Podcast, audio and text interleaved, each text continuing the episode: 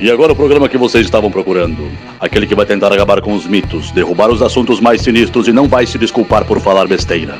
E se você já escutou algo semelhante em algum lugar, não é pura coincidência. Começa agora o Braçagem Forte com Henrique Buenaventura e Esteban Quito. E aí galera, Esteban da Suricato aqui. Alô, Henrique Boaventura, e finalmente vamos falar de cerveja com prestígio. É. Aham, uhum, vamos. Episódio 23, Braçando com estilo Cream Ale. Aê! Finalmente! Não vamos falar de IPA, não vamos falar de Berliner Weiss. Meu, a gente já falou de Fast Beer, velho. Te liga. Meu, Fast Beer é a cerveja mais consumida, meu, na Oktoberfest, cara. Não, não tem como dizer que não tem prestígio. Nossa, que legal. Nossa, nossa. Taramba, hum. não sei cantar o resto, sorry. Não, ah, que bom. Que bom. Com o apoio da Serva Serra, e especialmente para a quarta Copa Serva Serra, estamos trazendo mais uma série de cinco programas braçando com estilo começando com Cream Ale e vamos passar por todos os estilos que serão uh, avaliados e julgados na quarta Copa Serva Serra. São eles: o primeiro deles, 1C Cream Ale, 5D German Pils, 22A Double IPA, 25A Belgian Blonde Ale e 27A Goze. Goza. Agora, gozar. Goze. Tá, pra, pra galera que, que é do restante do país e que não tá habituado, não conhece, a Serva Serra é a Associação de Cervejeiros Caseiros da Serra Gaúcha e a quarta Copa Serva Serra é o quarto concurso anual para os associados da Serva Serra. As inscrições vão de 2 de julho a 6 de setembro de 2018. A entrega das amostras é de 20 de agosto a 6 de setembro o julgamento vai ser do dia 15 de setembro de 2018 e a divulgação dos resultados vai ser no final de setembro ou início de outubro, com data a ser confirmada.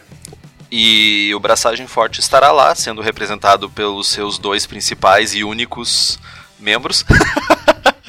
Estaremos lá julgando as amostras, então vai ser legal. Vai ser divertido, sempre é. Sempre é divertido ir para subir a serra. Tem bastante tempo, bastante tempo para fazer a cerveja, fazendo ela direitinho, dá para fazer os cinco estilos tranquilamente, é, você só precisa de espaço. Fermentadores. Geladeiras. Geladeiras, fermentadores. Se bem que na serra dá pra fazer lager no sol, né, meu? Mais uma vez agradecendo a Serva Serra pela, pelo apoio. E eles, pela confiança, né? É, pela confiança também de sermos os responsáveis, de certa forma, por falar dos estilos que os associados vão fazer. Então isso para nós é muito importante. Obrigado, Serva Serra. Valeu! Então, anunciado o programa, me diz aí o que, que tu andou fazendo nos últimos tempos. Cara, eu tô numa odisseia pessoal nas últimas semanas aí. Eu tô fazendo uma obra na baia. Então, cara, minha vida tá um turbilhão, não tô morando em casa. Dinheiro indo pelo ralo loucamente. Tá foda. Obra é dinheiro pelo ralo. Obra é o sobrenome de obra é dinheiro no ralo, né, meu? Tipo, e tipo, meu, a gente planejou muita coisa, muito no detalhe e, cara, a quantidade de coisa que, que surge, que aparece de, de para gastar é inacreditável. É inacreditável. Diz a regra, diz a regra que basicamente uma obra é, tu faz uma expectativa, tu dobra a expectativa no melhor cenário, é o que tu vai gastar. E aí, não, não é. Aí tu descobre que tem mais 20% que tu não planejou. Mas, meu, é por um bom ah. motivo, né, meu? Ah, estamos construindo a sede campestre da Suricato, né, meu? Aí, ó. Série Suricatos Country House? Tipo isso. Olha aí. Mas eu imagino o sofrimento, cara. Por isso que eu não faço obra, meu. Eu não faço ah. obra porque existe um limite de coisas que eu consigo me importar. E no momento não dá. E tu, meu, tá fazendo o que, velho? Eu continuo fazendo lager, cara. Eu tô, continuo fazendo cerveja com, com prestígio, que o Kitó não gosta, mas. Estamos... Não, meu, não seja assim, velho. Não seja assim, meu. Não é que eu não gosto. Eu te, eu te encomendei 10 litros de cream ale, meu. Porque eu me recuso a fazer serva sem prestígio, né? tu encomendou 10 litros de cream ale pra mim, cara em segredo. Agora, só agora que tu tá abrindo isso, porque, tipo, tu sabe que a serva é boa, meu. Mas. A serva é boa, claro. Mas é, prestígio é uma coisa, qualidade é outra. Ah, tá. Inclusive, meu, teve uma discussão esses dias bem interessante no grupo da Serva Gaúcha. Galera falando de serva gringa, e serva que, que chega aqui judiada e tal. E tem um fator Nossa. que é o hype das servas, né, meu? Tem muita serva meia roda aí que a galera paga um pau violento e é só prestígio e qualidade baixíssima. Gringa e nacional. É, cara, o cenário nacional ultimamente tem sido um misto de cervejas muito boas com cerveja com nome meia roda. Do hypada. Hypada e infelizmente é, alguém falou acho que foi na na, na enquete do Bob do desse ano agora falou que o que ele gostaria de ver para 2018 é cervejas com qualidade e bem feitas e gostaria que as cervejarias focassem nisso também, ao invés de fazer cerveja com glitter, fazer cerveja turva, fazer cerveja com frutinhas, focar em fazer boas cervejas, acima de tudo. Não vender só propaganda e vender sim cerveja, porque o, o, o líquido é o que importa no final. Mas respondendo a tua pergunta, em geral, o que eu estou fazendo é. Estou num processo de ajuda, de apoio ao BJCP na tradução de provas e também ajudando no esforço de finalização. Estamos finalizando finalmente a tradução do BJCP 2015, depois de não sei quantos anos. Já foi traduzido até para Klingon já foi traduzido para Alto Valírico, Valérico, não sei como é que é o nome da língua lá dos Quênia. dos, dos elfos. Quênia. Já foi traduzido para Quênia, a, o BJCP 2015 e não foi traduzido para português. E agora está saindo a tradução oficial para os próximos meses, vai entrar em processo de revisão e certamente até o final do ano. Esse é o guia pronto. 2015, né? É o 2015, ainda. Entendi. Nós estamos em 2018, né? Nós estamos em 2018. Ah, tá bom. Alto corneta. Alto corneta, porque. É, né, meu? Alguém tem que levantar a bandeira, tá ligado? E além então desses esforços junto com o BJCP, continuo fazendo lagers. Na minha jornada de abraçar todos os estilos do BJCP, estou terminando as German Lagers. Provavelmente depois dessa gravação farei uma Doppelbock e uma Leichtbier, German Leichtbier. Quantos estilos já abraçou? Acho que eu tô perto de 60. Eu teria que contar, mas eu acho que eu tô perto de 60. Boa. Boa. Sessão comentários do ouvinte, ou dos ouvintes. Uh, o Guilherme Debastiani comentou no post no Facebook sobre uma reportagem que foi feita sobre as plantações de lúpulo no Brasil. Uh, nós não conhecíamos essa reportagem. Se você quer saber um pouquinho mais sobre uh, fazendas que estão fazendo a plantação de lúpulo, que estão fazendo uma quantidade considerável, dá uma olhadinha lá no post, vai ter o, o, o link para a reportagem. Obrigado, Guilherme, por ter compartilhado com a gente. E também nós temos uma pergunta do Faustus GF. Eu imagino que o nome dele seja Faustus e GF seja o sobrenome dele. É uma pergunta bem longa, eu vou tentar reduzir. Porque, sim. É... Fala aí, galera do Braçagem Forte, beleza? Beleza.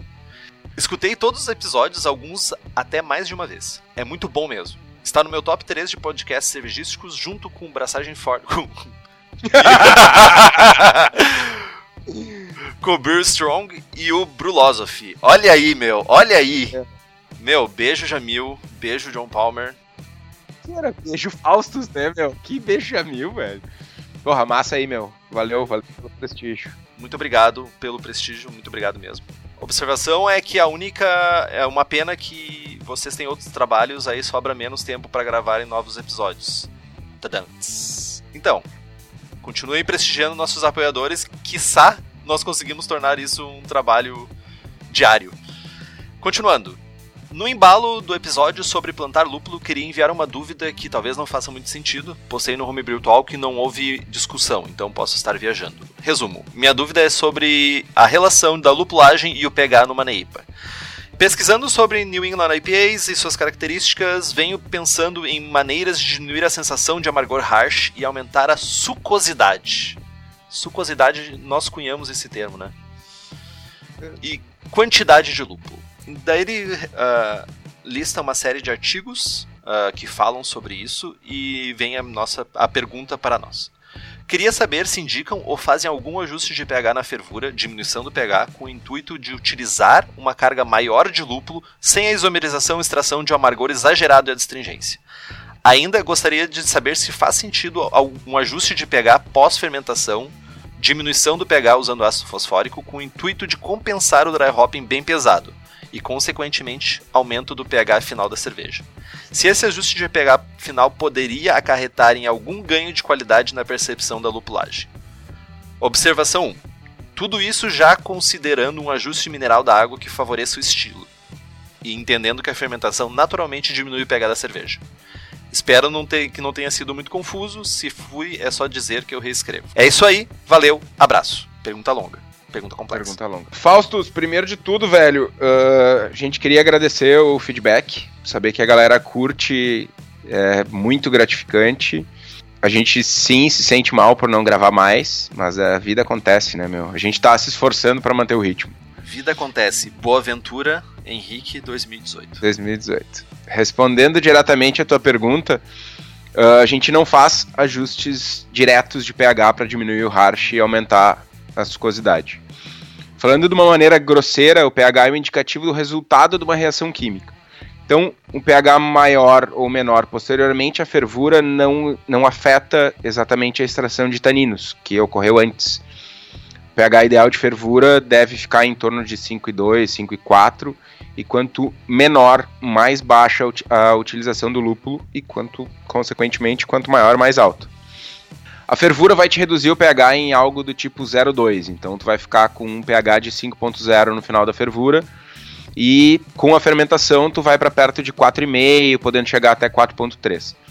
Tem alguns casos que as cervejarias ajustam o pH para baixo em algumas IPAs depois da serva pronta para intensificar um caráter cítrico e refrescante. Uh, no caso do dry hopping, cara, uh, o que a gente sugere é que tu faça um controle de pH antes e depois. Antes e depois é bom. Tu faça um controle de pH durante a mostura, durante a fervura, durante todo o processo. Mas tendo em mente o pH final e a acidez total da cerveja. Uma maneira de evitar o harsh, além dos ajustes usuais de água, o que a gente sugere é tempo e paciência. É complexo. Cara, tu tem que deixar o lúpulo decantar mesmo. E na hora de trasfegar a ceva, tu não.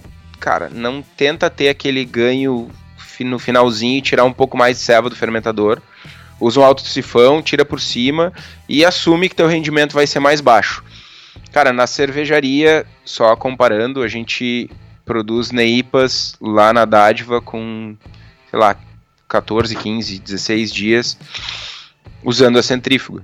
Então, a gente consegue separar bem o lúpulo da cerveja, né? Já em, em, outras plantas em que a gente não utiliza centrífuga, a gente já ficou com a cerveja 40 e tantos dias no frio para conseguir decantar todo o lúpulo, né? E esse esse antes disso fica harsh mesmo, fica particulado, não tem muito o que fazer, tem que esperar o lúpulo decantar. Ah, no caso do num setup caseiro, tu pode sempre tirar por cima, sei lá, se tu fez 40 litros, tira os primeiros 20, purga o fermentador com CO2, fecha e dá mais uns dias e tira o restante. Foca em correção de pH para ter uma mostura adequada, para ter para mirar o pH final da ceva e para reduzir harsh, tempo e paciência, meu. Tem que esperar o lúpulo sair de suspensão. Não tem muito o que fazer. E eu ia dar os meus dois cents uh, referente a isso, que uma coisa também referente a harsh é momento de adição durante a fervura do lúpulo. Focar em adições tardias, tá? Uh, ah, para não ficar fervendo muito tempo, porque é uma cerveja que vai uma quantidade de lúpulo maior. Então foca em adições tardias aí depois nos 30 minutos finais. Focar nessas adições, vai gastar um pouquinho mais, que nem o que tu falou. Mas se tu quer fazer uma cerveja boa, não tem, não é pela grana que tu vai ficar se, se encolhendo. Então, foca em adições pros finais dos 30, pro, foca em edições para os 30 minutos finais, que também vai diminuir um pouco o hash. É isso. É isso. Feito então, demos as nossas mensagens. Vamos falar sobre Cream Ale? Vamos falar sobre o Cream Ale.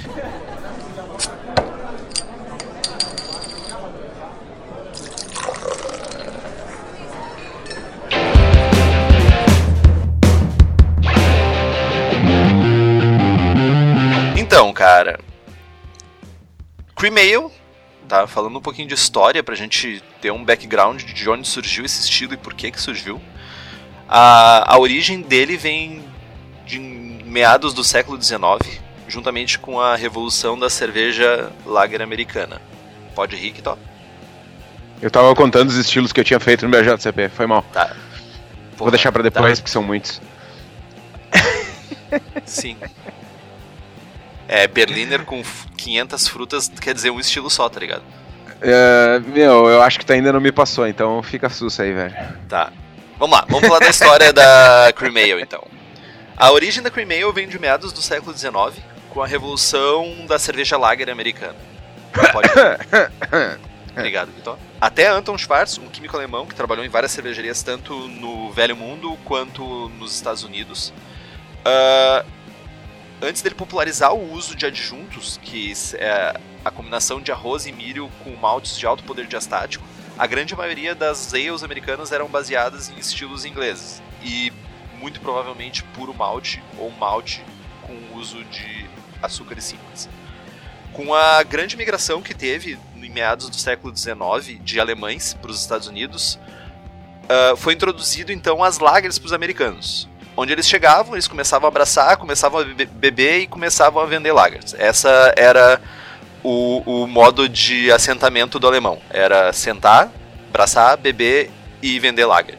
No final do ano de 1870, a Lager conseguiu ultrapassar e ofuscar as ales na maior parte dos Estados Unidos, porque era uma cerveja mais fácil de beber na época, uma cerveja crisp, uma cerveja diferente, que era muito não era o que eles tinham para consumir até então. Na Filadélfia existia um grande centro cervejeiro de ales também, mas no início do século XX as, as lagers começaram a ser, a ser vendidas pelos cervejeiros ah, alemães e diminuíram consideravelmente as vendas de ales. E o público começou a querer mais lager, que eram mais limpas, mais leves, e elas eram muito efervescentes também, tinham um efeito bonito ah, no copo. E a resposta que os cervejeiros tiveram, que os cervejeiros que faziam ale na época tiveram, foi criar um produto similar às lagers alemãs, de alta fermentação, e que pudesse ser feito mais rápido que as lagers. E assim aumentando as vendas e tentando recuperar a fatia de mercado que tinha sido perdida. Essas novas cervejas foram chamadas de ales brilhantes, efervescentes, ou de uso presente, present use, por ser uma cerveja que era de consumo rápido. E o apelido Cream Ale sempre estava associado juntamente a isso. Quer adicionar alguma coisa? Nem nada. Linda história, né? Meu, Nossa. histó- eu, eu acho muito... Meu, a, pa- a parte que me cativou foi a revolução da cerveja lager americana. tu, tu- teu cérebro derreteu ali? Aham. Ah, meu, mas eu acho que. Eu, eu acho importante. Algumas pessoas perguntam por que, que a gente fala sobre a história dos estilos se o que importa é fazer. Sério que alguém pergunta isso? Sério, já algumas pessoas perguntaram isso. E na real, ah, o que eu acho de muito importante é entender por que, que as cervejas foram criadas para te entender por que, que alguns ingredientes são utilizados, algumas técnicas são utilizadas. Então eu acho que sim, faz parte de saber a história do estilo. Claro é legal, que sim, eu meu. gosto de história. Então, falando de definição do estilo, né? Agora a gente saiu um pouco do âmbito de histórico e a gente vai entrar no que, que a gente espera de um estilo, de uma cream ale, quando a gente está avaliando, quando a gente está bebendo ela. E ela é uma cerveja americana, daquelas para cortar grama num dia de sol, sabe aquela refrescante, limpa, bem atenuada. Quantas vezes tu cortou grama num dia de sol na vida? Eu nunca cortei grama na minha vida. Pois é, tipo, ok. Só queria deixar registrada a zoeira. Sim, esse, pra, ficar bem claro, como o Kitó tem um. Ele, ele, ele bebe escondido chorando o Cream Ale, ele vai tentar sabotar o estilo do programa inteiro. A Tentarei. Cream Ale também é uma cerveja fácil de beber, ela é muito refrescante e com mais caráter do que as lagers americanas. Ah, esse é o ponto principal, a diferença principal entre uma, uma Cream Ale e, o, e as lagers de massa americanas é que ela tem o mesmo a mesma facilidade de beber, a mesma refrescância, mas ela tem mais caráter, mais sabor do que as, as suas concorrentes, por assim dizer. Então tá, gurizada, falando do aroma da selva. Cara, uh, ela tem notas maltadas de médio baixo a baixo e tem um aroma adocicado que lembra milho lembra aquela nossa tradicional cerveja milhosa. É importante pontuar uh, sobre aromas adocicados tipo milho, que não necessariamente vai ser milho. Mais pra frente a gente vai falar dos ingredientes, mas também. Mas não necessariamente, mas pode ser. E aqui, cara, já vamos antecipar a discussão toda do milho e tal, para quem estiver aí ouvindo e pensando, ah, mimimi, esses caras estão falando de cerveja de milho. milho. Uso de milho não é um problema. Uso de arroz não é um problema. Muita gente fala e levanta como bandeira, ai, milho, ai, Ambev, feia, malvada, usa milho. Não, cara. O problema não é o milho. O problema é o que se faz com o milho. Exatamente. Né? O problema é como é, o, como é utilizado, qual o objetivo, qual a qualidade da cerveja.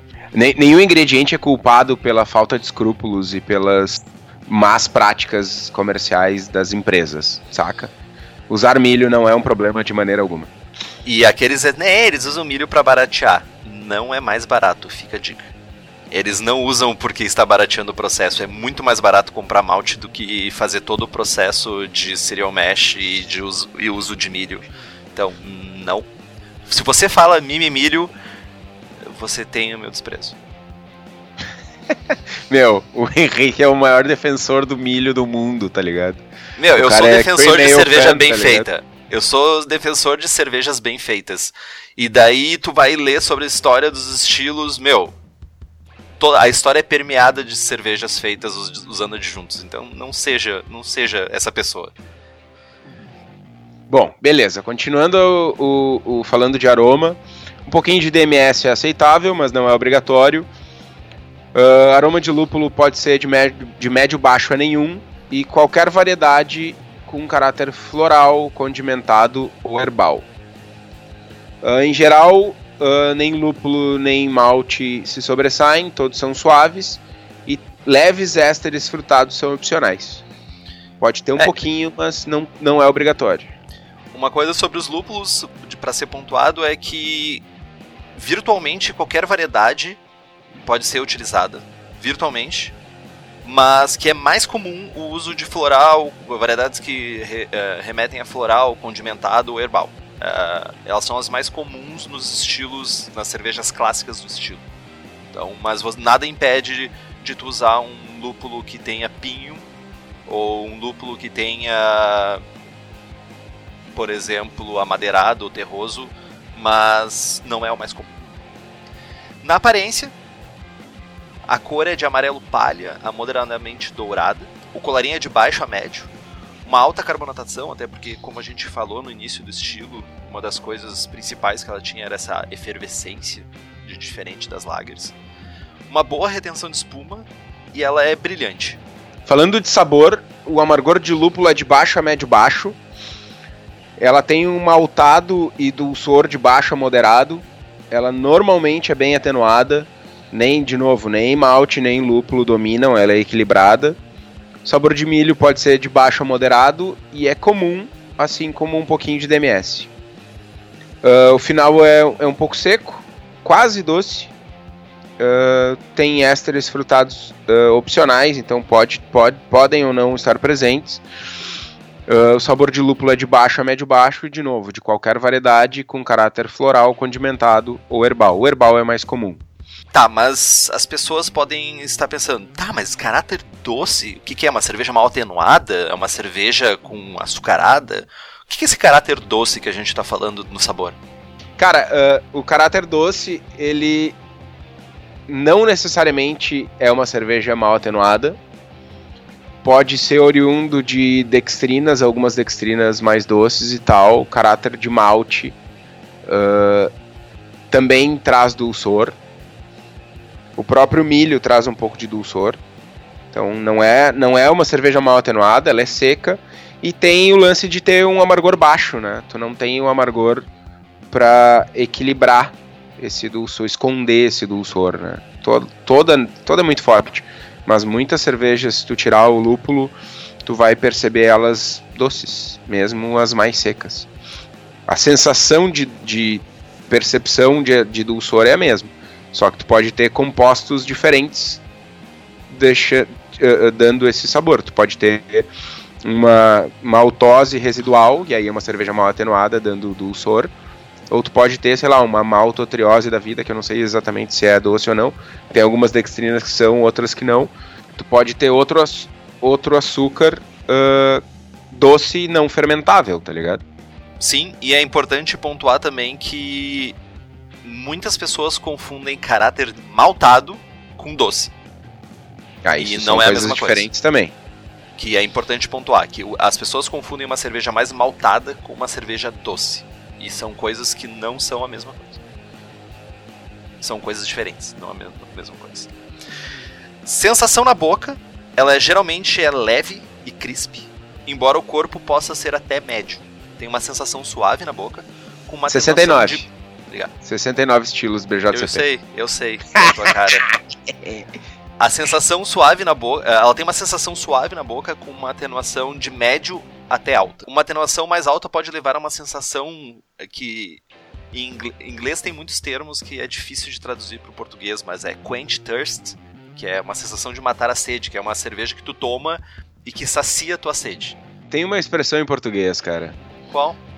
Desce redondo, velho. Nossa. Falando de milho, né? claro, velho. Falando em milho, desce redondo. Ah, o, o Thirst Quentin é o desce redondo, velho. Porra.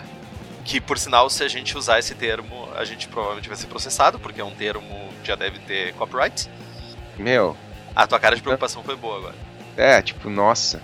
Foi mal aí, te interrompi. Dados do estilo, então. OG de 1042 a 1055, FG de 1006 a 1012, 8 a 20 BUs, a cor dela é de 2,5 a 5 SRM, de 4,2 ABV até 5,6. As principais cervejas relacionadas ao estilo, tá? Apesar de não ser um estilo tão comum aqui no Brasil, uh, aqui no Rio Grande do Sul nós temos a Mutante, que tem uma Cream Ale, e a Old Boys também. Abraço, gurizada. Abraço pessoal da Mutante, abraço pessoal da Old Boys. E no saindo um pouco do Rio Grande do Sul indo para outro país, no Brasil tem Kairos e Lund com seus exemplares também. E lá nos Estados Unidos, que de onde vem o estilo, né, a mais clássica é Spotted Cow da New Glarus, que é a, uma das que é utilizada como referência para o estilo. Boa. Depois de saber como é que essa cerveja é feia, como é que tem que ser, o que não tem que ser, vamos falar das técnicas. As técnicas, técnicas para produzir.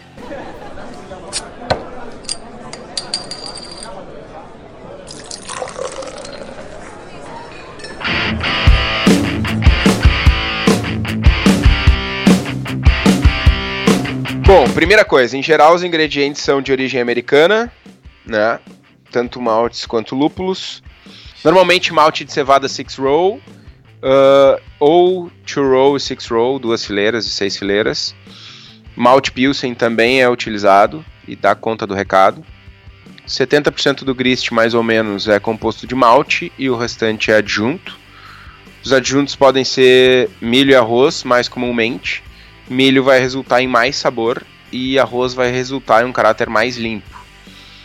Uh, o adjunto ele pode ser usado em formato de flocos, tipo sucrilhos, sem açúcar, obviamente, e que é o pré-gelatinizado, ou a gente pode usar um cereal mash e fazer a gelatinização dos amidos desses grãos. O que, que é cereal mash, ô Henrique? Então, cereal mash é uma técnica que é feita nas grandes cervejarias e nas pequenas cervejarias que também usam o processo. Onde é usar o, cere o cereal, vamos falar aqui de milho, arroz, ou uh, poderia ser centeio ou algum outro tipo de cereal não maltado. Ele passa por um processo onde ele a temperatura do meio onde ele está da água ou do meio onde ele está inserido é, é elevada até o ponto de gelatinização da camada que protege o amido que está dentro desse cereal. Por que, que isso faz isso? Porque se nós não transformarmos, não gelatinizarmos essa camada, vai dificultar que as enzimas consigam acessar o amido e converter esse amido em açúcares. Então, por exemplo, um cereal mesh do arroz, se eu não estou enganado, a temperatura de gelatinização dele é de 80 graus. Então, o que é feito é coloca-se uma quantidade X, geralmente é 5 para 1. Para cada 5 de adjunto é colocado 1 de malte para ter as enzimas no processo. É elevada a temperatura uh, até a temperatura de gelatinização do cereal e é colocado, deixado um tempo para que consiga dissolver ou gelatinizar essa camada que tem protege, protegendo o amido, protegendo a parte interna do cereal. E depois é fervido para quebrar bem esse amido e volta isso para uma panela. Ficou muito confuso? Não. Faz um mesh numa temperatura mais alta com adjunto e volta para o processo normal. É uma etapa a mais na mostura. Sim, só ficar bem claro, isso é falando. é feito, isso é feito numa panela separada. Isso é feito separadamente da tua mostura. É feito Por antes, isso né? que uh, pode ser feito durante também. Sim, mas tu pode utilizar uh, a mesma panela, faz antes, baixa a temperatura e adiciona o restante dos maltes. É uma também. outra opção. É uma outra opção também. Uh, por isso que os flocos ah, pré-gelatinizados são os mais comuns, porque são mais fáceis de ser utilizados, simplesmente pega e joga dentro da tua mostura e não precisa de nenhum processo extra. Boa.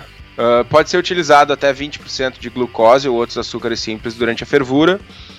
O uso exagerado de açúcares ou adjuntos não maltados não trará bons resultados, uh, deixando a cerveja sem corpo ou com sabores de cidra. Falando em milho em flocos, um lugar muito massa que agora a gente pode ir comprar milho em flocos para quem é aqui da região metropolitana de Porto Alegre é a cerveja da casa. A partir de agora, eles estão focando além do site na loja física. A loja física deles é em Canoas e como eles são fa também fabricantes, eles estão constantemente lançando novos equipamentos para revolucionar a vida do cervejeiro caseiro. Não, para quem puder visitar, não deixem de conhecer o espaço da cerveja da casa Fica na rua Paracatu 220, no bairro Igara, em Canoas. É bem tranquilo de chegar lá, vale a pena, eles têm insumos também, só chegar, fazer o pedidinho e correr pro abraço. E como a gente sempre diz, apoie quem nos apoia, que faz com que você não pague pelo programa. Boa. Então, falando em mostura, o foco nessa cerveja é numa mostura em temperaturas mais baixas para ter uma boa atenuação. Alguma coisa entre 65 e 66 graus é o suficiente para a cerveja não ficar seca demais. Se a gente for usar adjuntos, uma mostura mais longa vai permitir a quebra de todo o amido que tiver exposto dentro desse adjunto. Então é recomendado estender um pouco a mostura aí para uns 75, 90 minutos para ter a conversão completa. Falando de fervura, uma fervura vigorosa uh, é importante para não correr o risco de ter um nível alto de DMS. Não precisa ser uma fervura muito longa, mas deve ser vigorosa quem tiver mais dúvidas a respeito de DMS na cerveja, pode consultar os nossos queridos amigos do Brewlosophy. Eles têm um post bem interessante falando de DMS em cervejas com fervura vigorosa, porém curta. É bem interessante. Lúpulos. Uh, o Liberty é a variedade mais comum, uh, a variedade que era mais utilizada no estilo, mas virtualmente pode ser qualquer variedade americana. Uh, o Liberty é mais comum porque as cervejas clássicas do estilo utilizam essa variedade de lúpulo. Levedura ale limpa. O pessoal usa bastante o S05 da Fermentes, WLP001 da White Labs. E a gente pode utilizar, pode não, deve utilizar o AB2 Americans da Fermento Labs. A Fermento Labs, como a gente fala bastante aqui, é uma startup aqui de Porto Alegre focada em blends de leveduras para o cervejeiro caseiro. Vocês podem entrar no site lá, fermentolabs.com.br, fermento com dois M's, e dar uma conferida na loja virtual deles. Eles têm bastante variedade, tem bastante levedura massa. E, cara, uma coisa que é importante falar aqui. Uh, quando eu comecei. Eu... Ô Henrique, quando é que tu começou a fazer serva, meu? Me, me lembra aí. 2011, se eu não estou enganado. Pois é. Então, quando a gente começou a fazer ceva lá em 2010, 2011, 2012, não tinha um puto fermento líquido no Rio Grande do Sul. Cara, era bem difícil encontrar. E as cepas de, de levedura seca eram literalmente quatro ou cinco. Então, cara, tu queria fazer uma serva belga, tu queria fazer uma saison, tu queria fazer uma serva inglesa. Não tinha, pra, cara, não tinha muita alternativa. Não tinha não, não, não tinha variedade e, e tem alguns estilos que, cara, eles são o fermento, saca? Não é malte, não é lúpulo, o que dá o caráter da cerveja é o fermento. E tu tá, a gente, eu, eu e o Henrique e muitas outras pessoas que começaram a fazer cerveja nessa época, a gente sempre foi muito refém da falta de insumo. Com certeza. E, a, e agora a gente olha pro mercado e, cara, tem uma infinidade de empresa de startup brasileira. Tem, tem a, a Bio4, tem a Levtech, tem a Fermento Labs aqui em Porto Alegre, meus caras têm blends para fazer sour. Cara, isso na nossa época era algo surreal.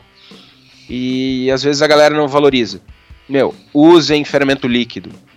Se esforcem um pouquinho, cara, deem uma entrada aí no, no, A gente tem um episódio sobre starters.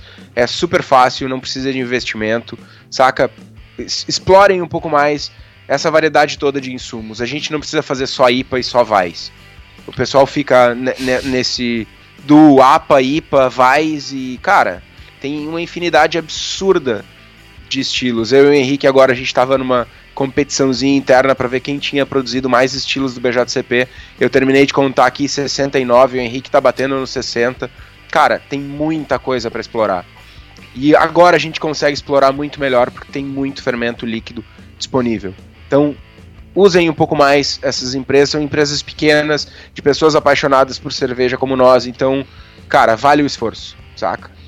É, enfim, desculpa aí, mas é veio do coração, saca? Eu acho eu acho tocante é, essa esse rompante do que torce compartilhar, porque realmente é uma coisa é uma realidade que a gente vê, uma realidade triste que a gente vê que as pessoas não dando um passo adiante, é as pessoas ficando fazendo a mesma coisa, não querendo experimentar coisas diferentes. E tipo, não entendo por que não continuar, sabe? E consuma local, apoie sobre o shop, apoie as empresas que estão fazendo alguma coisa diferente porque a gente reclama, certamente em algum momento vocês ouviram, seja no programa, seja conversando com a gente, que o pessoal vem conversar com a gente, vocês ouviram a gente reclamando que, ah, porque é difícil de conseguir X, é difícil de conseguir Y, e hoje em dia a gente tem acesso a isso. E a gente conversa com os nossos apoiadores, a gente conversa com as brew shops e vê que o pessoal assim, ah, é foda, o pessoal não faz, não vem atrás, não, não, não, não, a gente tenta, mas não tem apoio. Então, consuma local, apoie sobre o shop, apoie as empresas que estão fazendo uma coisa diferente. Acho que vale a pena e use fermento líquido. Boa.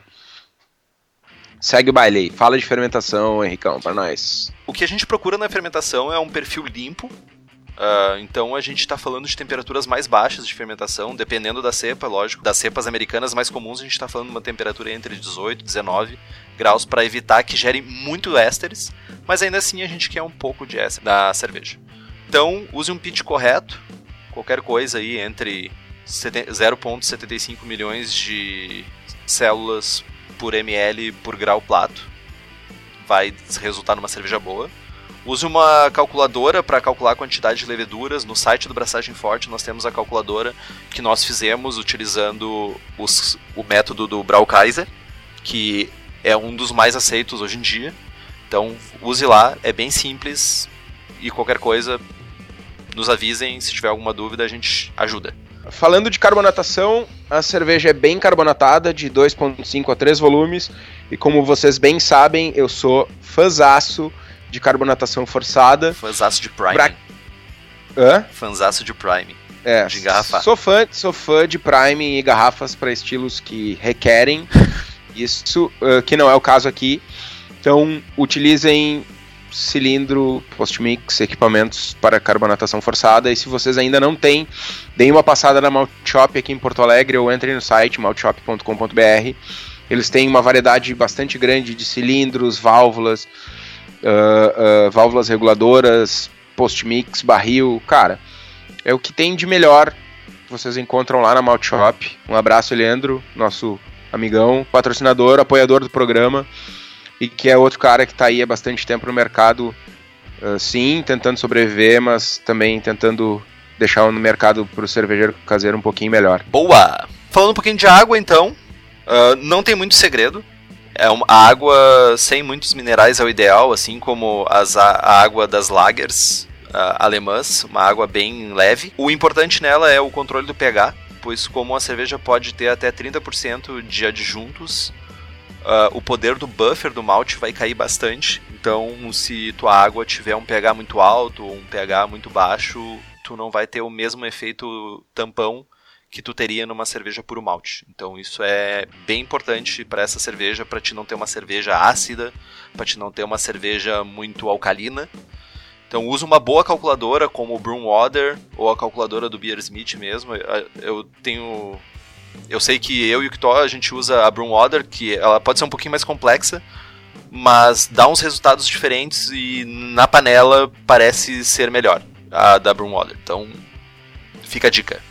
Os desafios da cerveja uh, são conseguir que ela fique crisp e refrescante, atingir um equilíbrio uh, buscar o equilíbrio da cerveja, onde os ingredientes não sobressaiam tanto, onde a gente não tem um caráter de, de doce, de malte, de milho muito intenso ou um amargor mais intenso.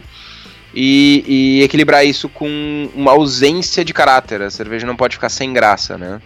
Outra coisa importante é controlar o pH da mostura, como o Henrique já falou, que é algo que é mais do que um desafio, é algo ruim ao fazer essa cerveja, que a mostura ou a lavagem com bastante adjuntos, ela fica golesmenta. Golesmenta. Golesmenta é ótimo, né? Sofrida. Fica sofrida, né? É, demora um pouco mais, ela cria uma papa. Então pode inclusive ter incorrer um pouquinho de, de redução de eficiência e tal, mas nada que não se contorne. Para quem usa Brina Bag, especialmente, eu já tive uma experiência de uso de adjuntos onde eu levantei o, o saco de grãos e não pingou uma gota. Então, cuidado, muito cuidado, porque é zica. Tem algum livro? Eu acho que os livros. Não existe um livro que eu me lembre especificamente de Green Mail, mas bons livros sobre o assunto seriam uh, um livro sobre água, temos o Water da Brewers Publication, que é uma do nosso Deus Palmer junto com o Kaminsky. John Palmer e Colin Kaminsky. Então ele é um bom livro para a gente saber como fazer o controle do pH da mostura, pH da, como deve ser a nossa água, se a gente tem uma água muito dura, como é que a gente faz para tratar ela para que ela fique uma, uma água mais leve. Outro livro também que eu sugiro são livros sobre Pilsen e Lagers em geral que eles falam um pouco, pelo menos os que eu conheço, que é o New Brewing Lager Beer do Noonan, falecido Greg Noonan. Exato, e também tem o Continental Pilsners, que eu não lembro quem é também, mas é da Brewers Publication, que eles falam um pouco sobre o processo de cereal mash, então é importante que todos os livros que a gente lê, mesmo que não seja do estilo específico, eles sempre acrescentam alguma coisa. Então, dá uma olhadinha lá no link da, do, do post que vai ter os livros que a gente sugere para agregar mais ao processo.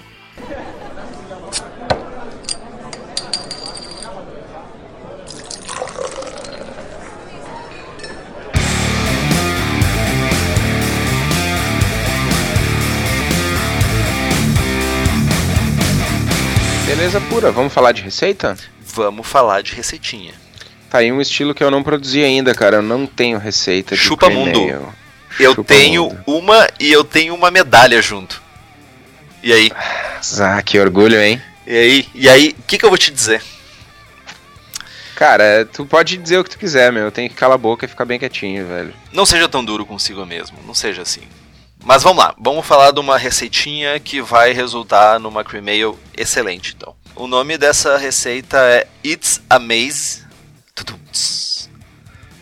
Trocadalhos do carilho. Trocadalho do carilho, então, maize é milho em inglês, então it's a maize é, é um milho. Valeu, beijo, vou embora. Tu vai contar a piada fraca e vai explicar. É, beijo. A densidade inicial é 1052. A densidade final é 1009. A cor estimada é 6.1 EBC ou 13 SRM. O IBU estimado é de 13 IBUs. a eficiência que a gente considera para a receita é de 70% e o tempo de fervura é 60 minutos. Então os ingredientes são 88% de malte Pilsen a 3.5 EBC, uh, 9% de milho em flocos a 2.6 EBC, 3% de açúcar cristal.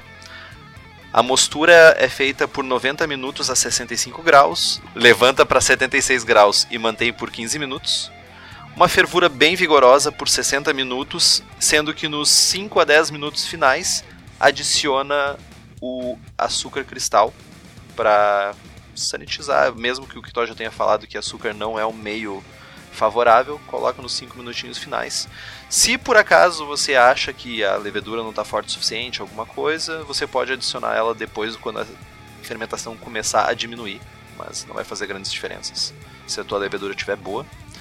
E adiciona aos 60 minutos, depois do hot break, adiciona 12 IBUs de Liberty e aos 0 minutos adiciona 1 IBU de Liberty. E também aos 5 minutos finais, antes de nos 5 minutos finais, adiciona uma, um tablete de Weirflock. E resfria ela até 18 graus, o mais rápido possível para evitar DMS, e fermenta com o AB2, o Americans da Fermentolabs. Quando chegar em 3 quartos da fermentação, de completar uh, ah, 3 quartos de completude da fermentação, aumenta para 20 graus para fazer um descanso de acetílico. Cold Crash, Post Mix, CO2, força a carbonatação e seja feliz. E dê 10 litros pro Kitó. 10 litros pro Kitó é muito importante. é extremamente importante. E é isso, essa é uma receitinha básica para quem quiser fazer. Ah, mas eu não quero que fique com sabor de milho. Tu pode tentar fazer com, com flocos de arroz para quem quiser tentar também, existe. A Maltes Catarinenses faz um malte de arroz. Então, se tu quiser que ela tenha um perfil mais limpo, um perfil mais suave de, de malte, tu pode usar no lugar do milho, tu pode usar arroz. Então, fica a dica Boa. aí. A proporção pode ser a mesma. Não pra te ter uma ideia só. Então tá, né, gurizada? Eu não tenho receita, vou com a receitinha. Eu, eu não vou nem produzir, cara. Eu só vou pedir os meus 10 letrinhos, coletar os meus 10 letrinhos com o Henrique. Essa é a parte. Né? É, essa foi a parte interessante do programa, né? Foi um dos primeiros programas onde o Kitó quase foi ouvinte. Pois é, eu não manjo, não nada, não apito, não. né? Só sei tomar. Bom, Gostaria de agradecer mais uma vez aos nossos queridos patrocinadores Serva Serra, Cerveja da Casa, Fermento Labs, Malt Shop. Uh, não esqueçam de comprar os livros que a gente tem no link do site. A gente ganha uma beiradinha, vocês não pagam mais, nada mais por isso. Boa. Curta a nossa página no Facebook, nos siga no Instagram, no Twitter e assine o nosso feed pelo site Uh, uma coisa importante é que se você escuta o Braçagem Forte, se você gosta do conteúdo, vá lá no iTunes, vá no, no Google Play também e dê uma avaliação. É importante para nós uh, receber essas avaliações, mais pessoas ficam sabendo do programa. Então, se você gosta, se você também não gosta, mas quer nos agradar, e vai lá, dá uma notinha, para nós é muito importante saber disso e que tem outras pessoas que estão escutando e isso ajuda a espalhar o conteúdo. Tem dúvidas, sugestão de pauta, críticas, manda um e-mail para contato arroba ou manda uma mensagem para nós via Facebook. Nós respondemos sem problema nenhum. Próximo programa, German Pills. Vamos prestigiar ainda mais esse programa com German Pills. Cara, vocês, vocês podem perceber que a gente tá numa escadinha, né? Começou na Cream Ale, Aí depois German Pills, depois Double IPA, velho. Ah, muito prestígio. Dá uma baixada na Belgian Blonde, uma baixada considerável e, pô, sobe de novo. Goze é alto prestígio, né, meu? Vou dar a receita da goiabinha na, no programa de Goze. Braçagem forte? Braçagem forte.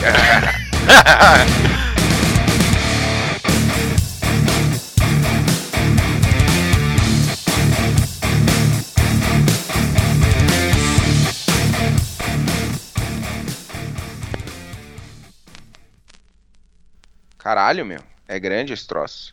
Uh, caralho, é grande esse troço. Nossa, eu tenho 5 anos.